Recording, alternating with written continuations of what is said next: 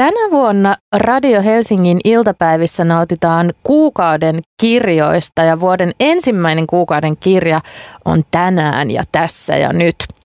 Johanna Elomaan Prinsessan pako on tositarina. Se kertoo suomalaisen Tiina Jauhiaisen ja Dubain prinsessa Latifan uskomattomasta matkasta kohti vapautta.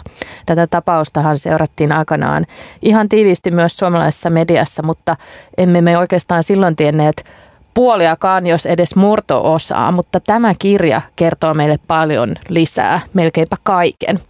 Mun vieraana on tänään Tiina Jauhiainen itse. Tervetuloa Radio Helsinkiin ja, ja Suomeenkin, koska sähän et asu edes täällä tällä hetkellä ainakaan. Moikka ja tervetuloa. Moikka ja kiitos paljon. Tosi mukava olla täällä.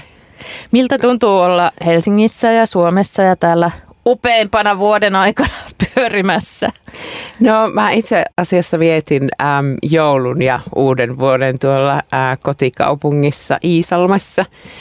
Et joo, en, en kyllä pysähtynyt tässä Helsingissä si, sillä matkalla, että et kiva välillä nähdä tämä pääkaupunkiakin.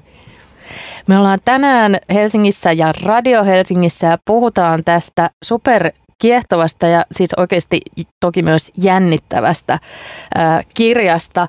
Mm, ennen kuin mennään prinsessoihin ja pakoihin, niin kerro sun omasta taustasta ja sun niinku polusta maailmalle, jota tietenkin myös tässä teoksessakin kyllä valotetaan.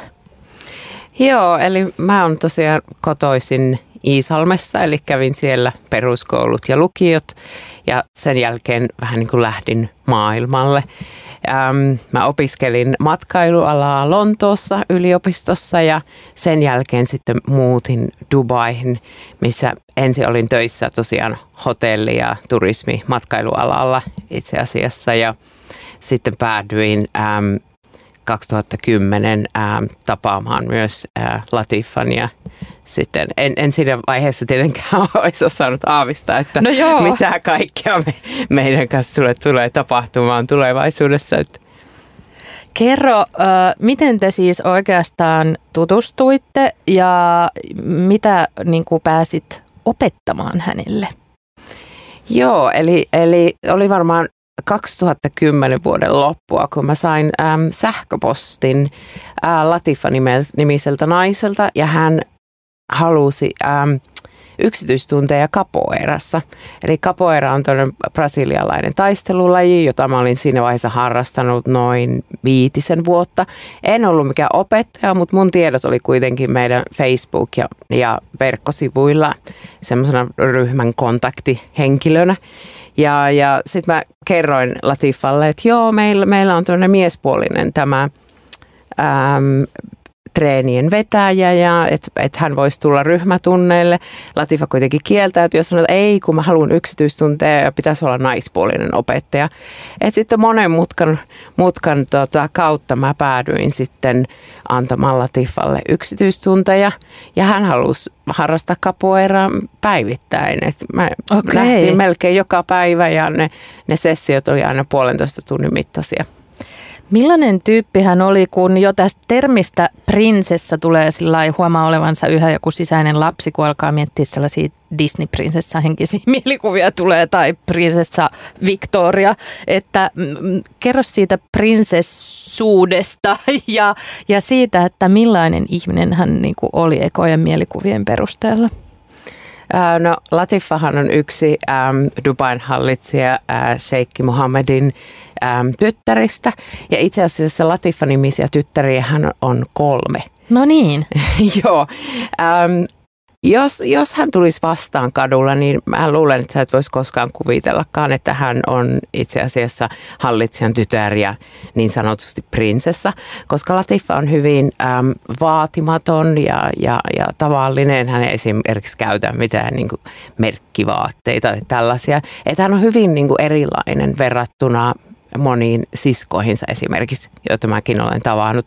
Että moni, moni heistä on sellaisia tosi arvonsa tuntevia ja sellaisia, että ne niin kuin näkee, että okei, mä olen, mä olen kuninkaallinen saattavis.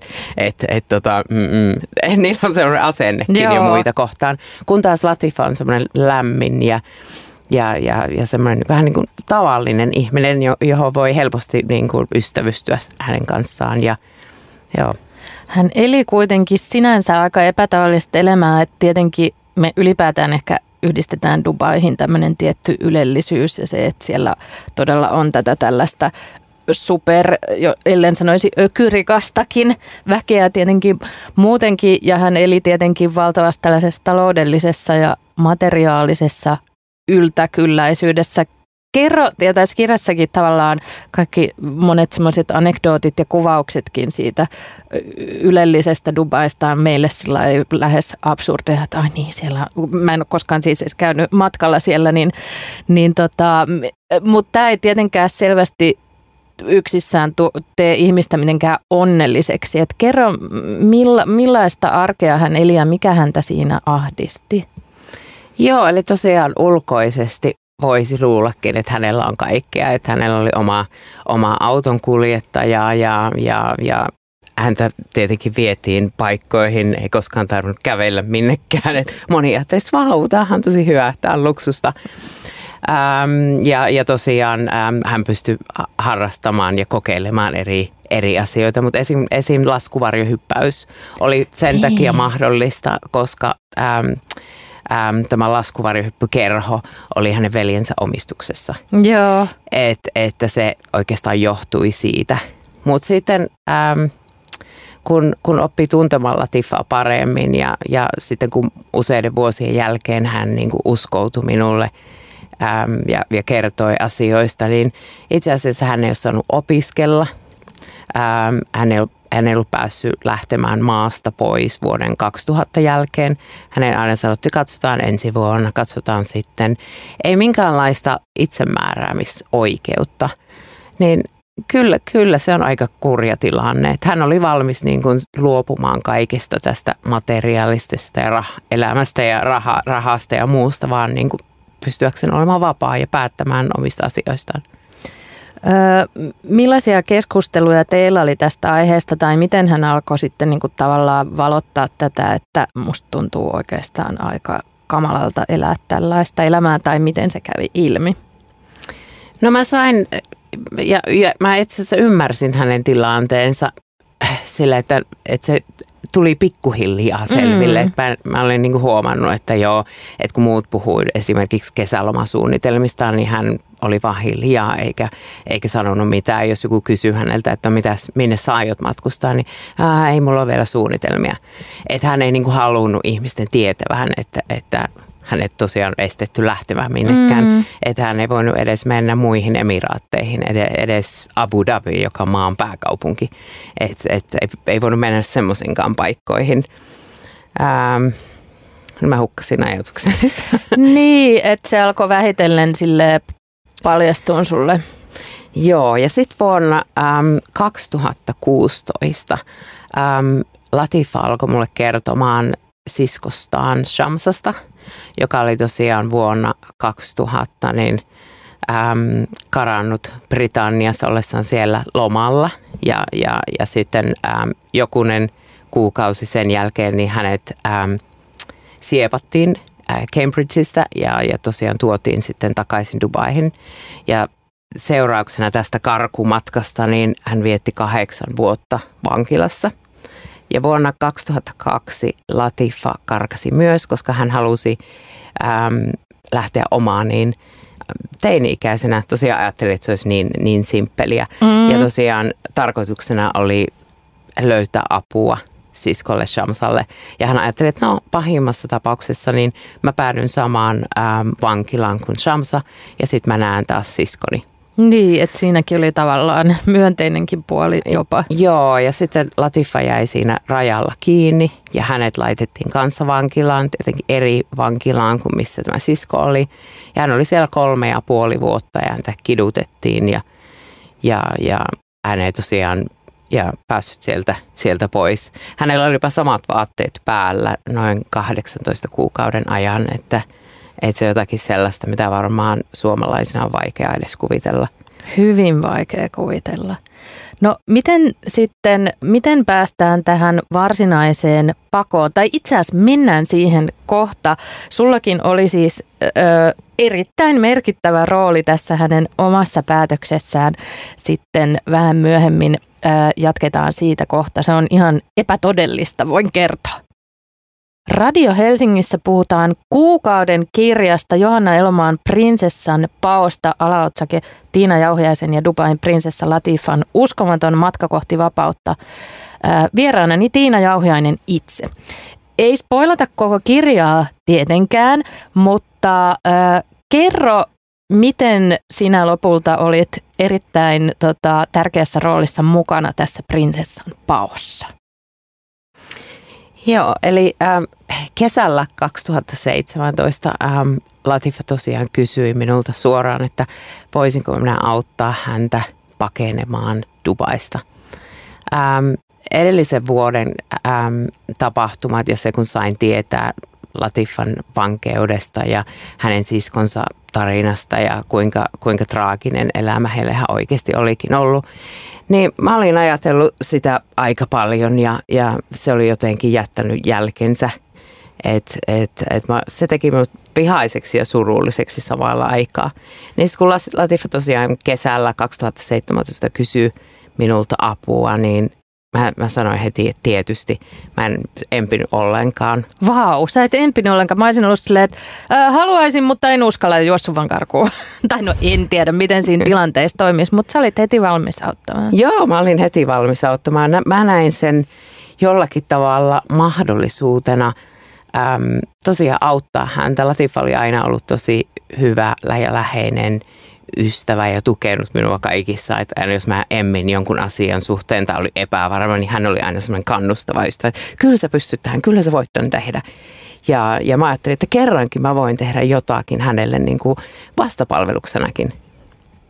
No miten, mä en ole koskaan auttanut ketään pakenemaan, niin miten sen ikään kuin asian suunnittelu aloitetaan ja teillä oli myös tässä eräänlainen niin kuin yhteistyökumppani, joka osoittautui lievästi sanoen vääräksi valinnaksi, ja siitäkin voitte lukea paljon lisää kirjasta, mutta miten tämä koko prosessi sitten niin kuin eteni? Ja tähän liittyy siis kaikkea, kun mä luin tätä kirjaa, niin, ja itse asiassa näin sun yhden ää, tota, aamu-tv-haastiksenkin, niin osittain tämä kuulostaa, että olisi joku niin kuin Bond-elokuva, jossa on jotain vedenalaisia skoottereita ja ihmeellisiä vempaimia ja, ja tota, käänteitä, joita ei voi uskoa todeksi, mutta miten tämä sitten tämä ihan fyysinen tapahtuma eteni ja, ja ei se edennyt myöskään aivan suunnitelmien mukaan?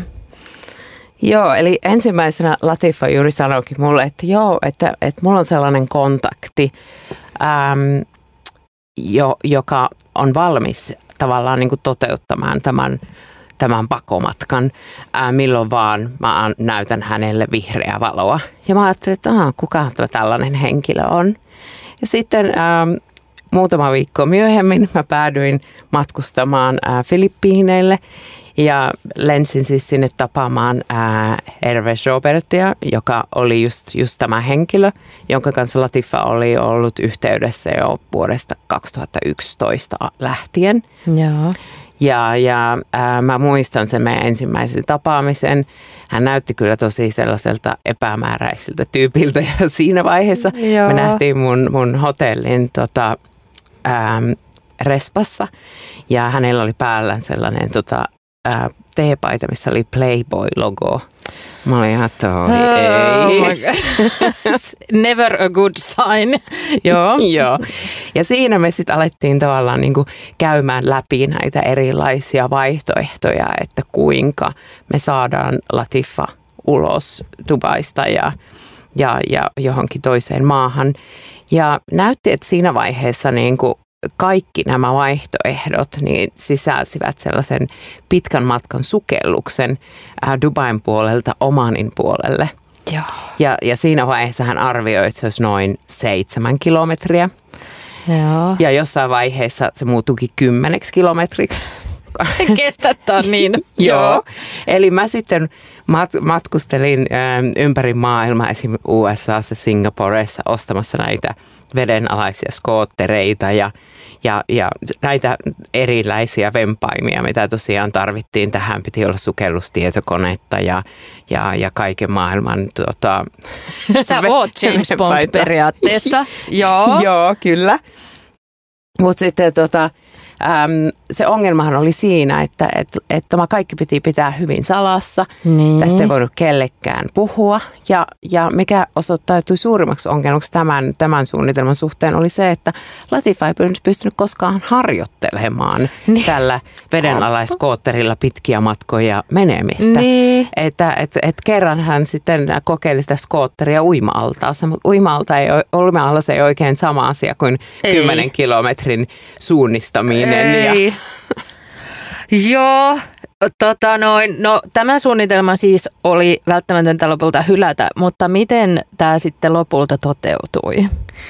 No loppujen lopuksi... Ähm, Hervé äm, ei tosiaankaan sitten pitänyt omia lupauksiaan. Hänhän sanoi, että joo, joo, mä voin hommata mun kollegan tai entisen Navy Seal, jonkun työkaverin, hakemaan teitä sieltä Dubaista, että et sitten hän odottaisi jossain kansainvälisillä vesillä. Uh-huh. Tätä ei koskaan tapahtunut. Siinä vaiheessa Hervé oli saanut jo, jo sievoisen summan rahaa ja oli, että no, että jos tämä ei millään tavalla tule onnistumaan, että et jos Latifa ei tee tätä sukellusta, että et, et mä, mä voin sitten mie- mielelläni kääntyäkin takaisin, että mä palaan sitten Filippiineille. Ja, ja siinä vaiheessa niin äm, mun ystävä Omanissa sai idean tästä, mikä olikin sitten tämä äm, suunnitelma, minkä, mi, mi, mikä materiaalisoitui. Niin. Eli mä sitten äm, piilotin Latifan auton takakonttiin ja, ja ajoin rajan yli. Ja hän sitten auttoi meitä kumiveneellä äm, lähemmäksi Nostromoa. Äm, ja sitten loppumatka me mentiin ää, vesiskoottereilla. Eli Hervé ja hän, yksi hänen miehistöjäsenistä tuli meitä hakemaan sieltä laivasta ja Ja sekin oli aika hullua menoa, kun tosiaan sinä päivänä niin oli annettu myrskyvaroitus, joo, niin aallot oli tosi korkeita ja tuntui, että ne, ne vesiskootterit, vaikka ne olikin varmaan parhaita, mitä oli myynnissä niin sillä hetkellä, niin tuntui, että ne ei niin kuin liikkunut eteenpäin ollenkaan. Että et se oli kyllä tosi rasittava se päivä, että siinä oli niin monenlaista ja mulla ainakin se oli niin kuin semmoinen niin kuin ad, ad, ad, adrenaliini. No ymmärrän.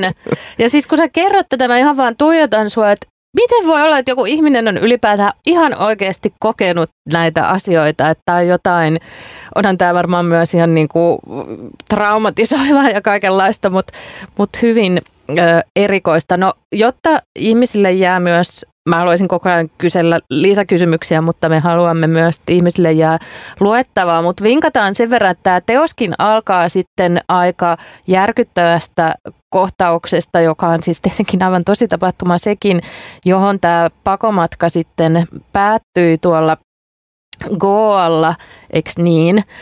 Ja miten sä voisit lyhyesti kuvailla, millaiseen tilanteeseen sä jouduit siellä? Ja se oli varmaan tilanne, jossa sä oikeasti jouduit hetken ajattelemaan, että mun elämä saattaa niin kuin päättyä nyt. Joo, kyllä. Se oli yksi, yksi sellaisia tilanteita, mitä mä en koskaan tule unohtamaan. Että mä jossain vaiheessa mietin, että tässäkö tämä nyt oli. Että jotenkin alkoi just miettimään näitä elämän tärkeimpiä, tärkeimpiä ihmisiä ja hetkiä, mitä on siihen mennessä kokenut. Eli me oltiin tosiaan oltu kahdeksan päivää matkalla ja oltiin noin viisikymmentä kilometriä tosiaan Goasta, mutta kuitenkin kansainvälisillä vesillä, kun äm, meidän pakoalukselle tehtiin rynnäkkö. Eli Intian äm, erikoisjoukot äm, tavallaan hyökkäsivät sinne, sinne ää, pakoalukseen. He oli aseistettuja ja Ja ähm, he laittoivat jonkunlaista myös äh, savupommeja tai jotain sinne, sinne laivaan. Eli meillä oli pakko tulla sieltä ala, alakannen hyteistä ylös. Ja, ja siellä tosiaan heti uhkailtiin äh, minut tappaa ja, ja etsittiin Latifaa. Eli siinä me tiedettiin kyllä, että, että Latifan isä oli lähettänyt, lähettänyt ähm, tämmöisen... Ähm, etsintäpartion meidän, meidän perään. Mm. Ja jossain vaiheessa mut vietiin tosiaan sinne ulkokannelle ja me työnnettiin sitä, ää, miksiköhän sitä nyt kutsutaan, sitä... Ää, mullakin on tää laivaterminologia aika heikkoa. No jotain kuitenkin me visioidaan tää päässämme. Joo, eli tota, kuitenkin silleen on päätä niin kuin sitä merta kohti sitä niin. laivan niin kuin, ää, reunaa. Oh my god. Reunaa vasten. Ja, ja, ja tosiaan mulle sanottiin, että, että ota viimeinen henkäisy, että me ammutaan sut, sun äm, aivot pihalle. Ja, et se, oli, se oli mulle se semmoinen oh, hetki tosiaan. Kylmät väreet. Niin. No niin ei tapahtunut, mutta tota, varmaan silti aika unohtumaton hetki. Kenties vähän traumatisoivakin. Onko sä muuten Kyllä. käynyt jälkikäteen näitä tapahtumia niin kuin joku ammattilaisen kanssa läpi, jos saa kysyä näin intiimin kysymyksen? Joo, kyllä mä muutaman, muutaman session tein sen jälkeen, mutta ehkä mua on auttanut eniten just tästä asiasta puhuminen. Mm. Että se on ollut jollakin tavalla niin kuin terapeuttista. Ja ei nämä ihmeelliset ö, tota, kokemukset ja koettelemukset siis tähänkään päättyneet, koska sitten päädyit vielä dubailaiseen vankilaan. Puhutaan siitä vielä tovi ihan kohta. Radio Helsingin kuukauden kirja on Johanna Elomaan Prinsessan pako. Se kuulostaa tietenkin nimeä myöten fiktiolta, mutta se ei todellakaan sitä ole. Ja Tiina Jauhiainen on vieraana kertomassa lisää. Öö, Jätetään tähänkin lukijalle tietenkin tilaa lukea niistä aivan käsittämättömistä kokemuksista, mitä sulla oli sitten siellä dubailaisessa vankilassa, johon päädyitte. Mutta kerron nyt lyhyesti, millaista siellä oli. Ja sielläkin se kyllä muuttui se kohtelu ää, aika piankin, mutta se alku ainakin kuulosti hyvin hätkähdyttävältä. Joo, tietenkin se ensi alkuun sinne saapuminen oli, oli kyllä aika... aika pelottavaa, että mulla oli silmät sidottuina, että mä en edes nähnyt, minne mua vietiin. Ja, ja, ja sitten kun mä tajusin, että se on jonkunlainen vankila, niin se oli kyllä tosi pelottavaa. Ja mä heti aloin kyselemäänkin, että, että voisinko mä ottaa yhteyttä mun suurlähetystöön tai, tai soittaa perheelle tai, tai kenelle tahansa ja ilmoittaa, missä mä olen. Niin mulle vaan naurettiin, että täältähän ei kukaan... kukaan tee mitään puheluita ja, ja mehän voidaan tehdä sulle ihan mitä vaan, koska kukaan ei tiedä, että sinut on tuotu takaisin tänne Arabiemiraatteihin. Joo. Niin se, se oli kyllä tosiaan sellainen uutinen, mikä sai mulle tuntemaan tosiaan oloni niin epämukavaksi ja oli semmoinen, niin kuin, että ihan kuin olisi fyysisesti tullut semmoinen huono olo. Kyllä. Joo, ja sitten ne, ne kuulustelut alkoikin melkein heti, että ne saattoi pitää mua tuntikaupalla tai mä en tiennyt, oliko enää yö vai, vai päivä. Mm. Että mua pidettiin niin pitkään niissä kuulusteluhuoneissa, mulla oli käsiraudat käsissä koko ajan. Ja, ja välillä mä sitten tota, huomasin, että mä nukuin silleen, mun pää oli siinä pöydällä, kun ne jätti mut sinne. Ja sitten taas tuli uusi joukko kuulustelijoita. Että se jatkui tosi pitkään, että et mua tosiaan syytettiin siitä, että olin auttanut äm, Dubain hallitsijan tytärtä pakenemaan. Ja, ja, ja mä vaan sanoin, että mä vaan halusin auttaa ystävää, mutta mut he tosiaan siinä vaiheessa vielä, vielä kyselivät, että kuka tämän kaiken takana, onko tässä joku poliittinen järjestö vai miksi tämä on. Ja mä vaan sanoin aina sen saman, että ei, kun mä vaan halusin auttaa mun, mun ystävää niin kun elämään sellaista elämää, kun hän haluaa. Niin. Ja he vaan niin kun nauroivat minulle ja sanoivat, että jos, jos sä et ala kertomaan totuutta, niin olet valmis hyväksymään kuolemantuomion tai, tai elinkautisen vankeuden. Ja he alkoivat kyselemään, että kuinka, minkä ikäisiä sun vanhemmat on, että miltä susta tuntuu, että, että, että sit kun sä pääset, jos pääset vapaaksi, niin, niin, niin ne ei varmaan enää ole edes, edes elossa. Joo, eli tuollaista hirveätä uhkailua ja painostusta ja kiristystä. Joo. Kauanko lopulta olit siellä ö, vankilassa? Mä olin siellä vankilassa noin äm, kaksi ja puoli viikkoa. Ja jossakin vaiheessa se kohtelu muuttui. Mä en tietenkään tiennyt, että siinä vaiheessa Latifan äm, nauhoittama video oli, oli, oli julkaistu ja, ja siinä vaiheessa minut oli ilmoitettu kadonneeksi ja, ja kaikki itse asiassa olivat seuranneet myös näitä Nostromon liikkeitä. Et, et mikä, yksi, mikä oli äm, virhe äm, heidän puolestaan oli, että he olivat laittaneet tämän... Äm, Nostromon tämmöisen ähm, mikähän tämä on tämmöinen, millä voi seurata näitä laivan ää, liikkeitä, niin ne oli laittanut sen, sen päälle tavallaan. Joo. Että et sitten ihmiset pysty näkemään, että Nostromo oli siellä, siellä Fujeira emiraatin ää, satamassa myöskin. Että et sitten heidän tämä tarinansa, mikä, mikä siinä vaiheessa piti olla, että me, me oltiin yritetty siepata Latifa. Niin, niin ei, ei enää osoittautuikin niin kuin huonoksi, eikä, eikä he voinut niin kuin jat, jatkaa sen mukaisesti. Eli sitten niin kuin tosiaan ääni muuttui kellossa ja mulle sanottiin, että, että Sheikki Muhammad äm, on nyt, nyt äm, antanut sinulle toisen mahdollisuuden elämään ja, ja, ja sitten alettiin niin kuin mennä sen mukaisesti, että joo, sun pitää allekirjoittaa tällaisia papereita ja, ja muuta ja tällaista, mutta aina sanottiin, että joo, on mahdollisuus, että pääsetkin pois. Ja en siinä vaiheessa vielä tiennyt milloin, mutta... Ja se, mitä sen jälkeen on tapahtunut ja missä itse prinsessa on nyt ja millaista elämää hän elää, mä sanon, että jätetään tämä lukijalle, joka tarttuu prinsessan pakoon, mutta se on siis... Öö, täynnä kiinnostavia anekdootteja, just sellainen, että tätä kirjaa ei voi jättää kesken, koska se on vaan silleen, että mä haluan tietää kaiken, vaikka, vaikka olisi aikanaan seurannut ikään kuin mediassa tätä ja, ja olisi vähän niin kuin tällaisia tiedon murusia, niin, niin tota, tämä tarjoaa niin ö, uudenlaisen kokonaisen tarinan näistä tapahtumista. Miltä sinusta itsestä, Tiina Jauhiainen, on tuntunut tai tuntuu nyt, kun sä niin kuin luit sitä valmistunutta kirjaa ja mikä se päällimmäinen tunne on? No mun mielestä vieläkin tuntuu jotenkin uskomattomalta, että, että tästä minun äm, yrityksestä auttaa ystävää on tullut näin tämmöinen t- tavallaan iso tarina, mm. minkä niin moni ihminen on kuullut jossakin muodossa niin ympäri maailmaa. Että se jotenkin vieläkin tuntuu todella, todella uskomattomalta. Osaatko sä sanoa, että millaiselle... tai kelle tai millaiselle lukijalle suosittelisit tätä kirjaa?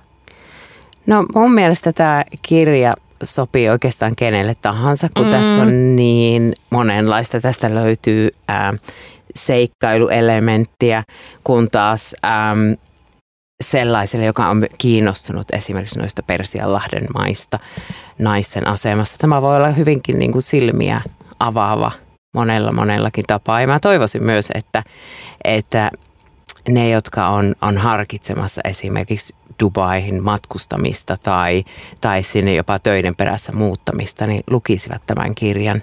Toi on tosi tärkeä pointti. Ja just se, että vaikka tämä onkin tämmöinen, että prinsessa ja ihmeellistä ja a- aivan erikoinen seikkailu, niin tavallaanhan tässä on ihan tämmöinen yhteiskunnallinen laajempi ulottuvuus, että eihän tämä ole tietenkään mikään ainoa laatuaan kohtalo myöskään, vaan kertoo tosiaan paljon laajemmasta ilmiöstä ja joo, naisten kyllä, asemasta. Kyllä, kyllä. Et, et moni tällainen niin kuin some-influenssarihan mainostaa juuri Dubaita sellaisena vapaana paikkana, missä, mm. missä naisilla on hyvä asema, mutta he ei ehkä tiedäkään tästä, tästä tode, todellisuudesta, mikä onkin paljon synkempi. Kyllä, ehdottoman kiinnostava kysymys, jota Tässäkin, tälläkin kanavalla mielellään pidetään myös ihan puheenaiheessa, koska se semmoinen Dubain glorifiointi on kyllä myös aika kyseenalaista. Voi että me ei ehditä siihen nyt, mutta siinä olisi oman tuntiinsa paikka. Hei, lämmin kiitos kun ehdit vieraksemme. Ihanaa loppu, ö, mitä talvea, kevättä, vuotta, elämää ja kaikkea. Ja kiitos vierailusta Radio Helsingissä. Kiitos paljon.